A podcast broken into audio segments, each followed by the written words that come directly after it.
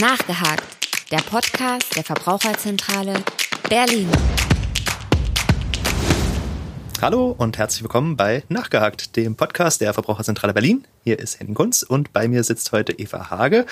Und wir werden uns heute mal dem Thema regionale und saisonale Gemüsewahl widmen.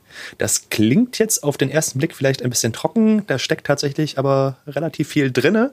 Auf jeden Fall. Und ja, wir fangen direkt mal an. Wer sich jetzt gerne klimafreundlich ernähren möchte, was ja hier das große Thema ist, sollte natürlich vermehrt zu regionalem und vor allem saisonalem Gemüse greifen. Ähm, damit können dann Treibhausgasemissionen eingespart werden. Das ist schon mal irgendwie ganz vorteilhaft. Im Sommer ist das grundsätzlich erstmal alles relativ einfach da wächst auch in Deutschland dann relativ viel Gemüse, äh, beliebte Sorten wie Tomaten, Gurken, Zucchini und was es nicht sonst noch alles gibt. Äh, die kann man dann auch aus regionalem Anbau erhalten, ohne dass es jetzt hunderte von Kilometern weit gefahren ist. Nun wird es jetzt langsam allerdings ein bisschen kälter, der Winter steht vor der Tür und äh, auch in diesen Monaten findet man ja im Supermarkt doch häufiger mal Gemüse, wo dann auch die Aufschrift regional draufsteht. Und man fragt sich ein bisschen, wie funktioniert das eigentlich? Eva, ich hoffe, du kannst uns da ein bisschen erleuchten. Ganz wichtig bei dieser Angelegenheit ist, dass regional und saisonal immer miteinander einhergehen sollten. Also wenn man die beiden Begriffe nochmal separat betrachtet, bedeutet regional klar, ist aus der Umgebung oder aus der Region. Der Begriff ist leider rechtlich aber nicht geschützt und ähm, wird häufig auch als Werbestrategie benutzt. Wie so oft, ja. Ja, daher sollte man hier genau auf die Angaben schauen. Saisonal bedeutet, es ist die passende Jahreszeit. Klar, ne? Also am Ort des Anbaus herrschen die klimatischen Bedingungen, die sie brauchen. Wichtig ist eben, dass beides in Kombination betrachtet wird. Bleiben wir jetzt zum Beispiel bei den Tomaten. Mhm. Neben Klassiker. den Gurken übrigens genau das Lieblingsgemüse der Deutschen.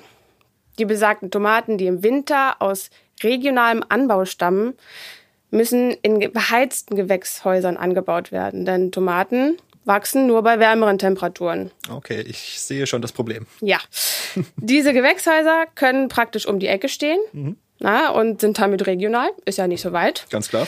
Und der Transportweg ist kurz, soweit alles verständlich. Jetzt braucht die Beheizung dieses Gewächshauses allerdings extrem viel Energie. Ja, also in Form von Strom.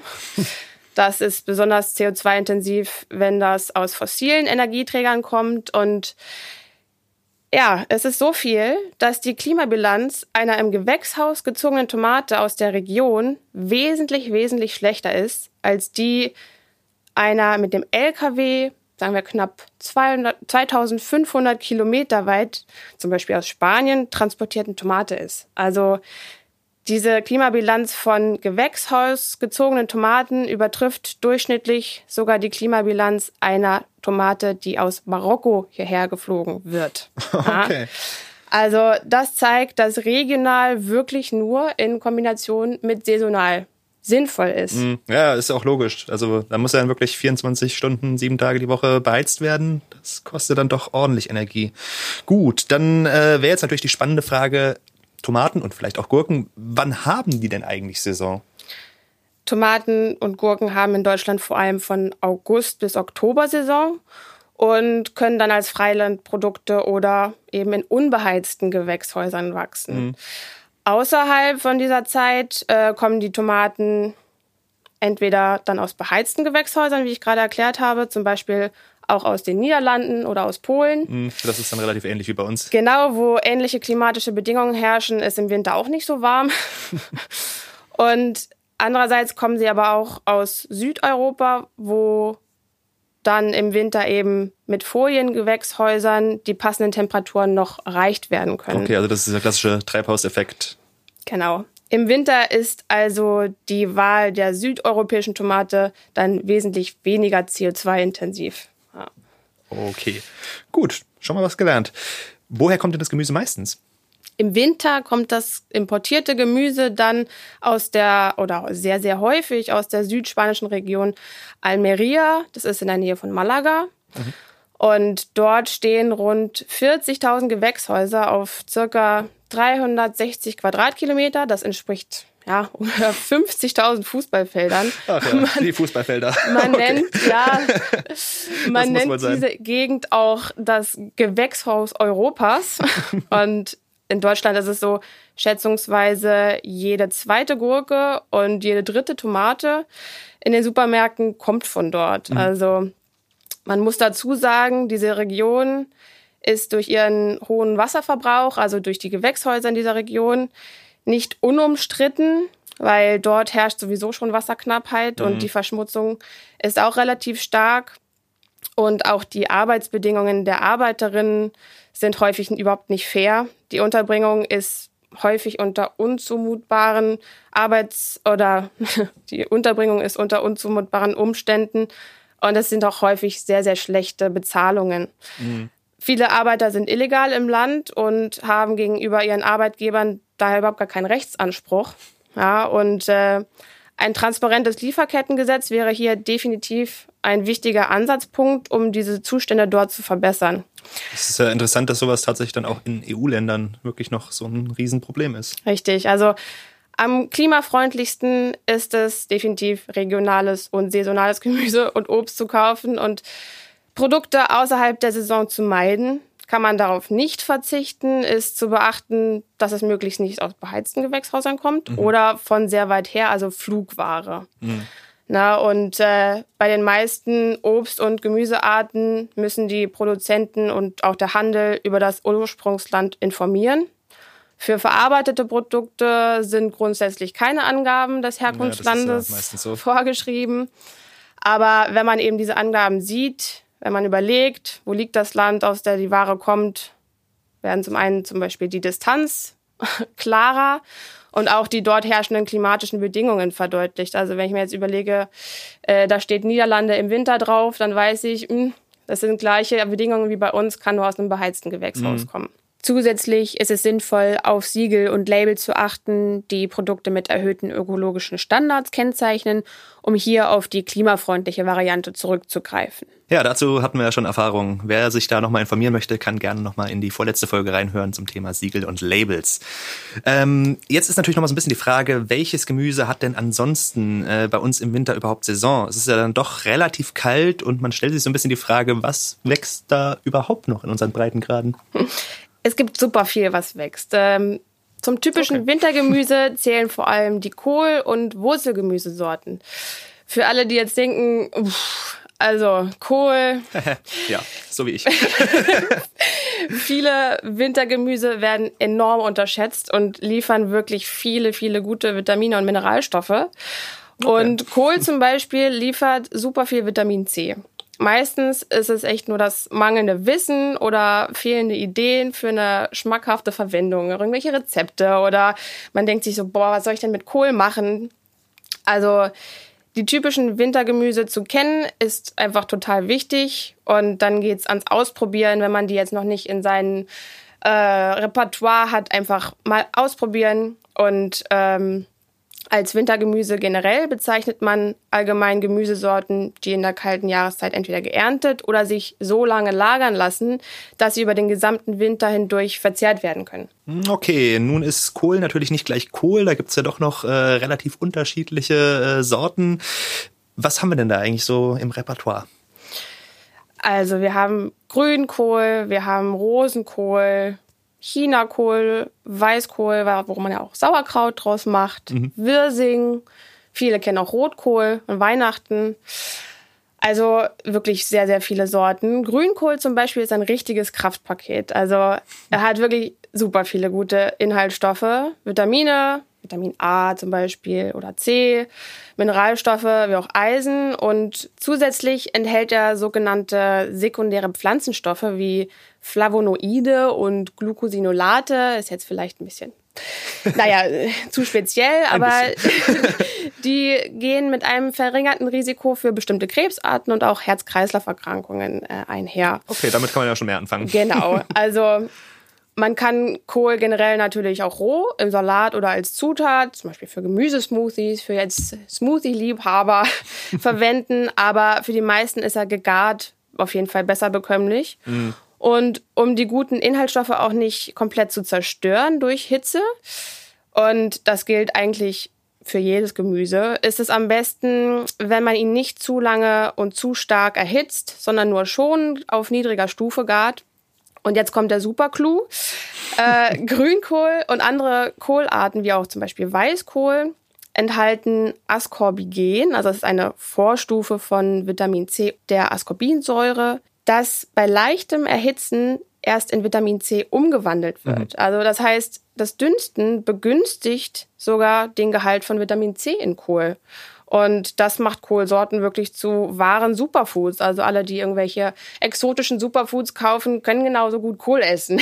Ja, statt den Goji-Bären lieber richtig, mal den Grünkohl auf den Teller. Richtig, okay. oder Rotkohl, wenn man eben den Effekt durch zu lange Garzeiten nicht wieder umkehrt. Mhm. Okay, und äh, wenn wir das jetzt mal ein bisschen quantifizieren möchten, wie viel Vitamin C ist in so einer Portion Grünkohl enthalten? 100 Gramm Grünkohl enthalten ungefähr 105 Milligramm Vitamin C. Also zum Vergleich, eine Orange, die ohne Schale durchschnittlich, sagen wir 150 Gramm wiegt, enthält circa 75 Milligramm. Also okay. drei Viertel von so einer Portion Grünkohl. Und eine ganze rote Paprika enthält relativ viel, also 200 Milligramm Vitamin C. Der Tagesbedarf eines Erwachsenen beträgt aber nur rund 100 Milligramm. Also mit Kohl kommt man da super durch den Winter mit seinem Vitamin C-Bedarf. Oh, okay, gut zu wissen. Ja, auch der Rosenkohl, muss man zu sagen, ist wirklich unterschätzt, enthält super viel Vitamin C. Ja, da muss ich gestehen, den mag ich auch deutlich lieber als den Grünkohl. Der hat auch ähnlich wie der Grünkohl viele andere gute Inhaltsstoffe und die meisten Sorten sind heutzutage auch gar nicht mehr so bitter. Also in, ich finde in meinem Auflauf mit Kartoffeln, die auch gutes Wintergemüse sind äh, und gewürzt mit ein bisschen Muskat, schmeckt es wirklich super lecker. Und äh, ja, ich denke vor allem mit den verschiedenen Kohlsorten muss jeder selbst ausprobieren, sich Rezepte raussuchen, wie ich vorhin schon gesagt habe. Vielleicht auch die Kohlsorten in bekannte Gerichte einfach integrieren, also irgendwelche Eintöpfe oder die man sonst so kocht, einfach mit dazu tun, was man sich so ausdenken kann. Demnächst dann eine Kohllasagne. ja, überbackener Kohl ist auch eine Möglichkeit. Könnte funktionieren, ja. Und, muss man das mal ausprobieren. Ähm, ja, zum Beispiel auch Rotkohl muss nicht immer nur an Weihnachten auf den Tisch kommen, sondern einfach mal in der Pfanne dünsten oder sogar als Rohkost. Wird ja auch im Berliner Döner so verwendet. Mhm, also schmeckt fantastisch. Richtig. okay, Gut, so viel zu den klassischen Kohlsorten. Dann gibt's ja doch noch den Blumenkohl zum Beispiel und alles, was da noch so in die Richtung gehört, äh, Brokkoli, Romanesco und so weiter. Gehört das auch zu den Wintergemüsen? Der Blumenkohl und auch der Kohlrabi oder vielleicht auch der Brokkoli sind keine klassischen Wintergemüse. Man könnte es denken, sehen irgendwie auch kohlmäßig aus, weil der Name enthält auch Kohl, aber die wachsen in den kalten Jahreszeiten nicht. Die Saison ist für diese Gemüsesorten spätestens Ende November vorbei. Und in den übrigen Monaten wird er dann auch aus Italien oder Spanien importiert. Schade. Ja. okay, ähm, wenn wir jetzt schon so über Kohl sprechen, gibt es natürlich ein Thema, was wir nicht wirklich auslassen können. Er hat ja nun unbestreitbar einen gewissen Effekt auf den Magen-Darm-Trakt. Und äh, das ist vielleicht für den einen oder anderen auch ein Grund, äh, das dann vielleicht doch lieber nicht zu essen, gerade wenn man danach noch irgendwas vorhat. Ähm, kann man da was gegen machen? Wenn man Kohlgemüse nicht gewöhnt ist zu essen, sollte man auf jeden Fall erstmal kleine Portionen zu sich nehmen. Mhm. Also damit sich die Darmflora und der Darm darauf einstellen können und hat man normalerweise nie Kohlgemüse auf dem Teller und ist dann sofort eine Riesenportion, am besten auch noch roh, kann die Menge den Darm echt schnell überfordern und Schwierigkeiten bereiten. Deswegen kleine Portionen vielleicht am Anfang aber der Darm kann sich auch daran gewöhnen. Also man kann auch passende Gewürze, die die Gasentstehung dann verringern, verwenden. Das sind zum Beispiel Kümmel, Fenchelsamen, auch Anis oder Currybestandteile wie Kurkuma. Insgesamt denke ich, dass auf jeden Fall dieses Argument ein nicht vom Verzehr von Kohl abhalten sollte, denn die vielen guten Ballaststoffe und Inhaltsstoffe sind wirklich unverzichtbar. Und ähm, man kann auf jeden Fall mit den Gewürzen äh, auch gut was tun. Okay, also da gibt es durchaus Möglichkeiten, das ist doch wunderbar. Dann würde ich sagen, äh, beenden wir jetzt erstmal das Kohlthema und schauen mal, was es sonst noch so an Wintergemüsen gibt. Was haben wir da? Es gibt natürlich auch noch was anderes außer Kohl, und zwar die Wurzelgemüse und Knollengemüse, die sich lange lagern lassen. Und ähm, dazu rechnet man Möhren, rote Beete oder auch Knollensellerie Das sind wirklich die typischen Wurzelgemüse, aber auch sowas wie Wurzelpetersilie oder Pastinaken, was jetzt vielleicht nicht jedem was sagt, oder Schwarzwurzeln und Steckrüben gehören dazu. Kann man alles mal ausprobieren. Gibt's immer im Supermarkt, geht man vielleicht drüber hinweg normalerweise. aber ja, und auch Zwiebeln sind natürlich ein klassisches äh, Wurzelgemüse. Aus den meisten Knollengemüse lässt sich zum Beispiel auch wunderbar ein Püree machen. Also Kartoffelpüree, einfach mal die Hälfte mit Sellerie oder Pastinake ersetzen. Das gibt dem Ganzen wesentlich mehr Geschmack und Abwechslung. Also wirklich mal ausprobieren. Okay. Dabei ist natürlich die Knolle des Selleries gemeint. Also die ist so rund und groß wie ein Handball ungefähr. Gibt zwar auch die Stauden- und Stangensellerie. Wenn man an Sellerie denkt, denken viele vielleicht erst an diese grünen Stangen aber das ist eben der oberirdische grüne Teil der Pflanze. Okay. Die Knolle lässt sich sehr lange lagern und bietet ähm, mit einem hohen Anteil an natürlichem Glutamat einen super würzigen und intensiven Geschmack. Also vor allem als Suppengemüse ist er ja auch häufig verwendet. Also es gibt da diese Packungen, wo Sellerie, Möhren, Lauch zusammen verwendet werden oder verkauft werden. Und man kann ja auch mal einzeln kaufen. Natürlich. Zum Beispiel auch die rote Beete hatte ich erwähnt. Die enthält Vitamin C und Eisen und Folsäure, also wirklich super kann man sie, ich mache es immer mit Möhren oder mit Apfel zusammen zum Rohkostsalat reiben und mit einem Vinaigrette-Dressing oder so ist echt ein optimaler Snack und Beilagensalat. Die gibt es übrigens auch so in Gelb oder in Geringel, das ist optisch dann wirklich auch super ansprechend.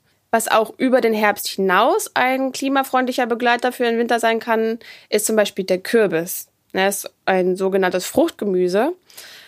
Und frischen heimischen Kürbis gibt es einschließlich bis November und von Dezember bis April stammt er dann aus der Lagerung. Mhm. Aber er hält sich durch seine relativ robuste Schale einfach sehr lange frisch und ja, kann ja super viel damit machen. Also ob es jetzt Ofengemüse ist, eine Kürbissuppe, Chutney oder gibt auch häufig einfach süße Gebäcke, die da mit Kürbis verwendet wurden.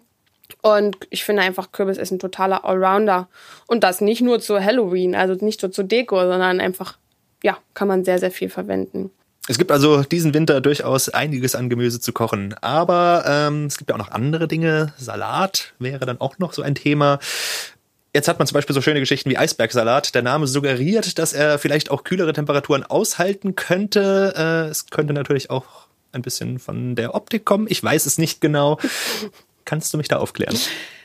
Im Winter kommen fast alle grünen Salate, wie zum Beispiel dieser Eisbergsalat, der Kopfsalat oder auch Roma-Salat, aus dem beheizten Gewächshaus. Oh, okay. Also landen dann auch quasi unreif in den Läden. Und dann haben sie nicht nur weniger Geschmack, sondern enthalten auch weniger gesunde Nährstoffe. Und der Eisbergsalat ist kein Wintergemüse, definitiv okay. nicht, auch wenn es der Name vielleicht suggeriert. Aber genau wie bei den Tomaten und Gurken ist die Klimabilanz doch ziemlich schlecht. Ähm, es gibt allerdings einige Salatarten, die auch zwischen Oktober und März Saison haben. Okay. Also in der kalten Jahreszeit kann dann zum Beispiel Feldsalat oder auch Chicorée oder Radicchio, also je frischer, desto mehr Inhaltsstoffe bleiben mhm. erhalten, verwendet werden. Und Chicorée wächst nicht auf dem Feld, sondern in großen Dunkelkammern. Also das ist wirklich, der sprießt aus einer Wurzel heraus und wenn der kein Licht abbekommt, dann bleibt er so weiß. Und deswegen wird er auch ganzjährlich in so Dunkelkammern angebaut. Oh, okay. Daher auch regional ähm, äh, verfügbar.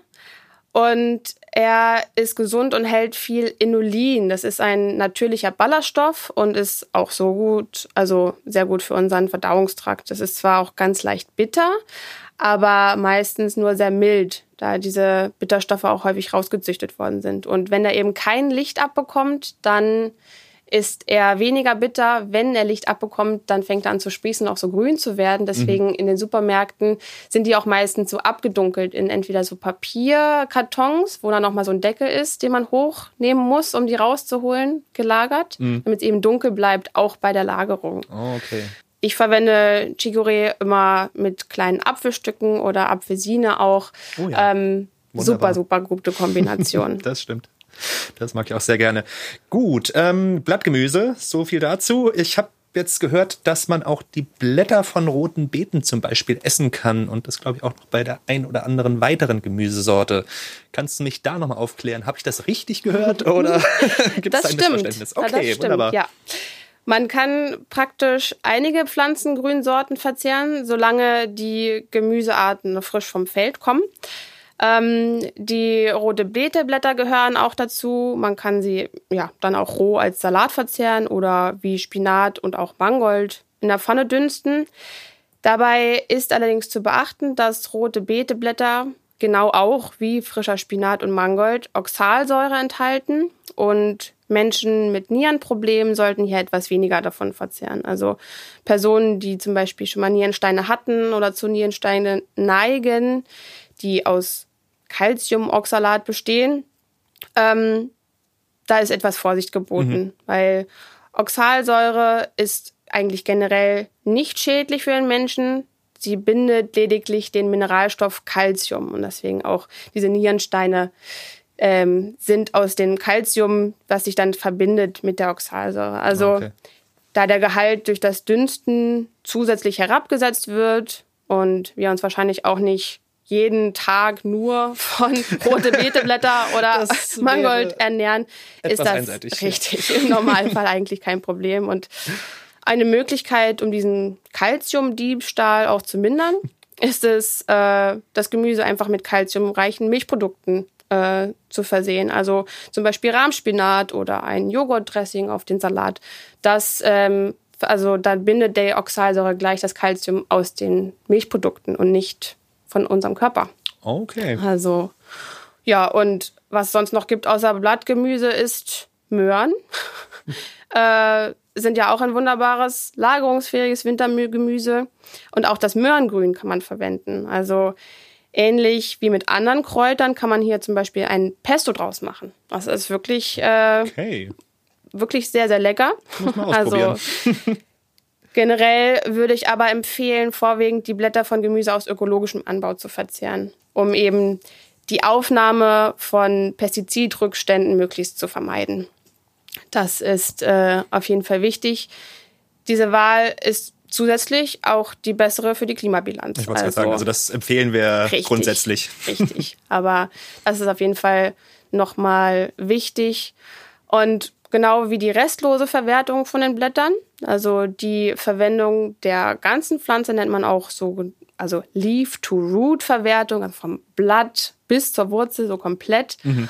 Und da kann man zum Beispiel auch Kohlrabi oder Radieschenblätter essen. Und es ist jedoch mittlerweile nicht mehr so bekannt, welche Blätter man verwenden kann und welche nicht. Und es gibt da vor allem in der Zero Waste Bewegung, also komplett ohne Reste zu Küchen, mhm. auch Kochbücher, die da dieses alte Wissen wieder hervorbringen. Und wir haben auch einen Artikel auf unserer äh, Homepage, da geht es eben darum, welche Gemüse man roh essen kann und welches eher nicht. Das haben wir natürlich auch unten verlinkt. Gut, ähm, das war jetzt schon mal eine ganze Menge an Informationen. Jetzt kann man ja so ein bisschen äh, ein Resümee ziehen. Was ist denn für dich so der Star unter den Wintergemüsen? Das absolute Highlight. Also mein Star ist, den habe ich jetzt noch gar nicht erwähnt, denn okay. neben Salaten es gibt, gibt es auch die Lauchgewächse, genau. Und da ist der Porree, also diese dicke grüne weiße Lauchstange, die ein bisschen dicker als diese Frühlingszwiebeln sind, der absolute Renner. Also der kann auch wirklich aufgrund seiner Frostbeständigkeit den ganzen Winter auf dem Feld bleiben und nach und nach geerntet werden. Also er wird nicht gelagert, sondern das ist wirklich Porree ist wie auch seine, diese kleine Schwester, wenn ich da sagen, die Frühlingszwiebeln, ein super geschmackbringendes Gemüse, was alles aufwertet. Also ich tue es, glaube ich, überall rein. Egal, ob es jetzt eine Gemüsepfanne ist oder Salat. Und auch Porree enthält viel Vitamin C und weitere Mikronährstoffe. Darüber lässt sich sicherlich vortrefflich streiten. Auf jeden Fall. Aber also, mit Porree meiner Meinung mich, Ja, das stimmt. Mit Porree kann man mich tatsächlich jagen, aber äh, gut. Dem schmeckt wunderbar. Sei Übrigens, jedem gegönnt. Ähm, man kann zu Hause aus dem letzten Stück, also so aus den letzten circa 5, 6 Zentimetern von dem Lauchende, mhm. mit Wurzeln auch wieder seinen eigenen Lauch heranziehen. Also okay. Also das, das Ganze nennt sich dann Regrowing und man stellt dazu diesen Stumpf ähm, in ein zu ungefähr einem Drittel gefüllten Wasserglas und stellt das dann einfach aufs Fensterbrett. Man muss das Wasser zwar täglich wechseln, aber nach zwei Wochen hat man dann wirklich schon so einen kleinen Porree, der da wieder rausgewachsen ist. Und okay. man kann den dann auch wieder umtopfen. Ähm, und nach drei bis vier Wochen ist das echt wirklich wieder hochgewachsen. Und es ist jetzt keine Art der kompletten Selbstversorgung, ja, ist jetzt natürlich. vielleicht eine wirklich spezielle Sache, aber ich fand es ganz interessant und wer Spaß an der Gemüsezucht auch im Winter hat, kann das ja mal ausprobieren. Ich glaube auch, das ist sowas, was man einfach aus Spaß an der Freude Richtig. im Endeffekt macht. Ja, aber ist doch ein nettes Detail. Ähm, dasselbe gilt ja auch so ein bisschen für Sprossen. Ähm, was gibt's da so für Tipps? Genau, also Sprossen oder auch so kleine Pflänzchen kann man auch auf dem Fensterbrett aus fast allen Samen ziehen. Also ob es jetzt als Salat oder als Belag aufs Brot, so als Topping oder auf warme Speisen, man kann es super viel verwenden. Mhm. Und diese sogenannten Microgreens sind auch wirklich kleine Nährstoffbomben und die Samen müssen in Wasser eingeweicht werden für ein paar Stunden und dann zwei bis dreimal am Tag mit frischem Wasser gespült werden. Da gibt's so spezielle Gläser, die kann man sich auch selbst herstellen mit ganz normalen Einmachgläsern, aber es gibt häufig auch welche zu kaufen, die dann hm. extra so einen Aufsatz haben. Ähm, ansonsten benötigen sie echt nur Raumtemperatur, Luft und Licht. Und je nach Sorte wachsen die dann innerhalb von zwei bis acht Tagen. Und ähm, ja, wer es einmal ausprobiert hat, seine eigenen Sporen zu ziehen, merkt, es ist wirklich relativ einfach. Also am Anfang können die vielleicht äh, so aussehen, als ob sie schimmeln, aber es sind wirklich auch nur so kleine Härchen. Ähm, und wenn man die wirklich regelmäßig spült, ist das eine super einfache Sache. Man darf es nur nicht vergessen. Damit ist dann auch schon mal ein Teil der Gemüseversorgung gesichert. ähm, auf der anderen Seite kann man Gemüse natürlich auch grundsätzlich relativ lange lagern. Was gibt's denn da vielleicht noch für Tricks? Also man kann Gemüse auch sehr gut fermentieren. Also wenn man jetzt im Herbst oder auch ja, im Winter das Gemüse äh, haltbar machen will für den ganzen Winter, bietet die Fermentation, das ist eine uralte Möglichkeit, Gemüse und Nährstoffe ohne Zusatzstoffe länger haltbar zu machen, eine super Möglichkeit und macht das Gemüse sogar besser bekömmlich. Und zum Beispiel zu den bekanntesten Fermenten zählen Sauerkraut mhm. oder auch saure Gurken oder Kimchi aus Korea, wenn einem das was sagt. Und äh, dabei legt man das rohe Gemüse und ja, dabei ist es eigentlich egal, welches man nimmt. Okay, also das funktioniert das geht mit allem. Mit allem, meistens einfach klein geschnitten oder auch geraspelt mhm. in ein verschließbares Einmachglas und übergießt es mit einer zwei bis dreiprozentigen Salzlösung äh, bis es so vollständig bedeckt ist. Also danach ruht das, das Ganze einfach für zwei bis drei Wochen verschlossen bei Raumtemperatur. Und da entsteht so ein natürlicher Gärprozess. Mhm. Also die Bakterien, die sowieso schon an dem Gemüse dran sind, ähm, setzen da die Zucker äh, um in Essigsäure und dadurch wird es so ein bisschen säuerlich. Und das fertige Ferment schmeckt dann eben auch so leicht säuerlich und je nach dem, welche Gewürze oder auch Kräuter man noch verwendet, ähm, kann man da auch sehr viele Geschmäcker noch mit reinbringen. Mhm. Und das Gute ist, man kocht es ja nicht und Vitamine und Mineralien bleiben erhalten und im Kühlschrank oder wenn man einen Vorratskeller hat, diesen Luxus, ähm, kann es echt über den ganzen Winter bis zu sechs Monate äh, haltbar sein. Und äh, so kamen die Menschen früher auch im Winter an ihre Nährstoffe. So das Sauerkraut hat ja viel Vitamin C.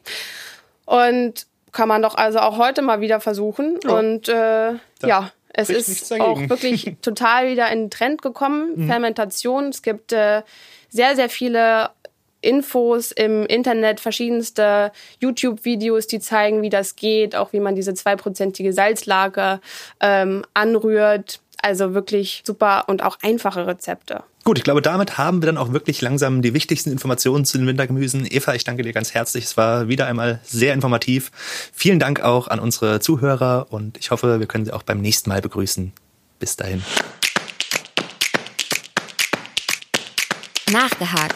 Der Podcast der Verbraucherzentrale Berlin.